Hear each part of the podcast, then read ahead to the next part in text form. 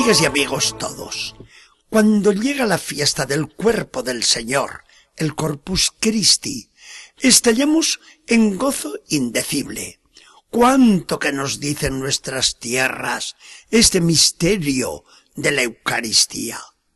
El jueves santo lo celebramos con devoción muy reverencial, porque nos hallamos ante la muerte del Señor y vemos que el duelo se nos echa encima. Pero este día del Corpus no lo celebramos así. Hoy no contemplamos a Jesús en su despedida dolorosa de la última cena.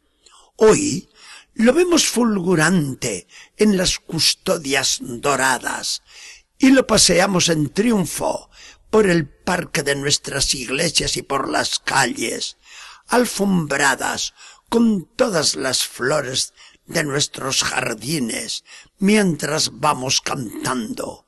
Dios está aquí. Venid, adoradores, adoremos a Cristo Redentor. Pero dejemos ahora esos entusiasmos tan legítimos para fijarnos en el Evangelio de este día.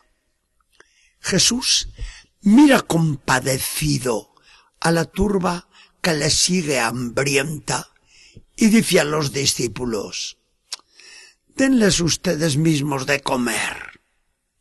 Y los apóstoles, con mucho sentido común, Maestro, ¿y cómo les vamos a dar de comer nosotros? ¿No ves que no tenemos más que cinco panes y dos pescaditos? Jesús sonríe y piensa, no, si ya sé que ustedes no pueden saciar el hambre de los que me siguen, ya lo haré yo. Y tomando los panes y los dos peces, los multiplica de manera que se hartan todos de comer y aún quedan doce canastas de pan sobrante. Provisión para después, porque ese pan no se puede perder. El Evangelio de Juan nos da la interpretación exacta de este signo de Jesús. ¿Quiere Jesús acallar el grito de los estómagos vacíos? Sí, porque Jesús tiene corazón y se le parte el alma de pena ante los pobres hambrientos, los que le seguían entonces y los hambrientos de hoy. Pero Jesús tiende la mirada por todo lo ancho del mundo y penetra en el profundo del corazón de los hombres en todos los tiempos, mientras se dice, y el hambre de las almas, y el ansia de Dios, y el anhelo de la vida eterna. Jesús sabe que sólo Dios, sólo Él, el enviado del Padre, puede saciar el hambre de los espíritus, sustentar la vida eterna, aquietar los corazones y tranquilizar al mundo con su presencia. Después de haber dado de comer a todos, quedan doce canastas llenas, hermoso símbolo de Jesús, que después de tanta comunión continúa presente en medio de nosotros bajo el signo del pan.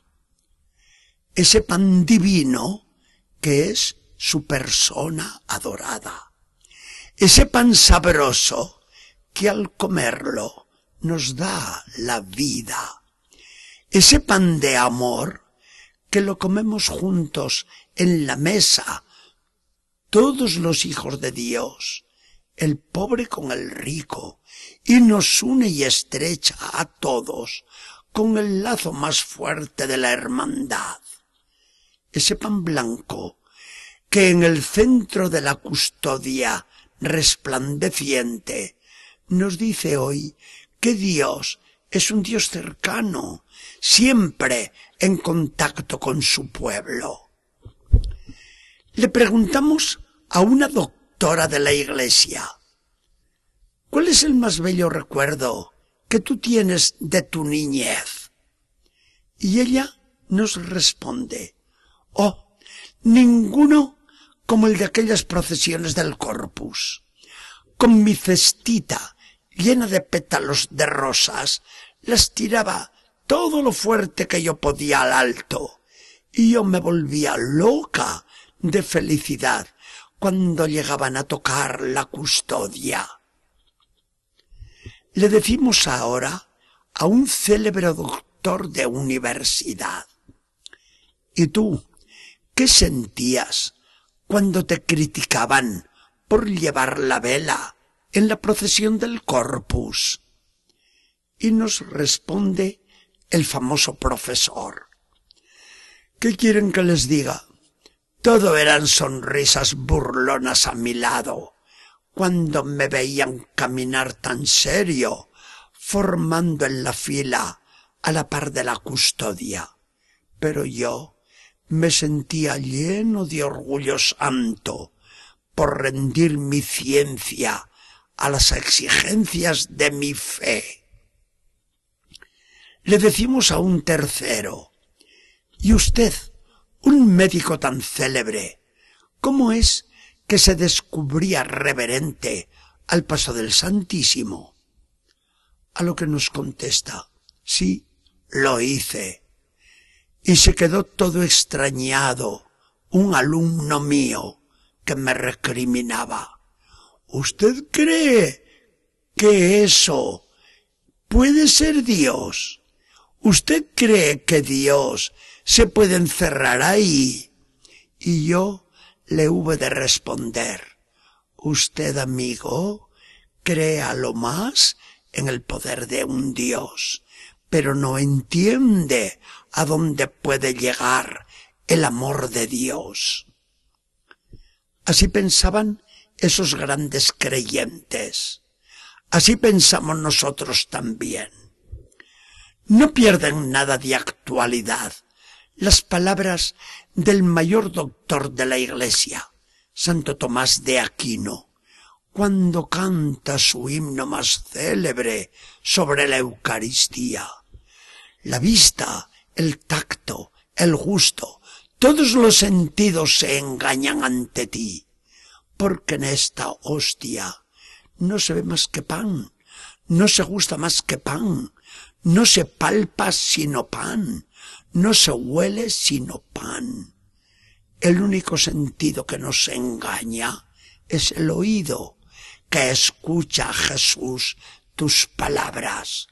Esto es mi cuerpo, esta es mi sangre, este soy yo. Y así rendimos hoy nuestros corazones ante la custodia mientras seguimos cantando Gloria a Cristo Jesús. Cielos y tierra, bendecid al Señor. Honor y gloria a ti, Rey de la gloria. Amor por siempre a ti, Dios del amor. Que el Señor nos bendiga y acompañe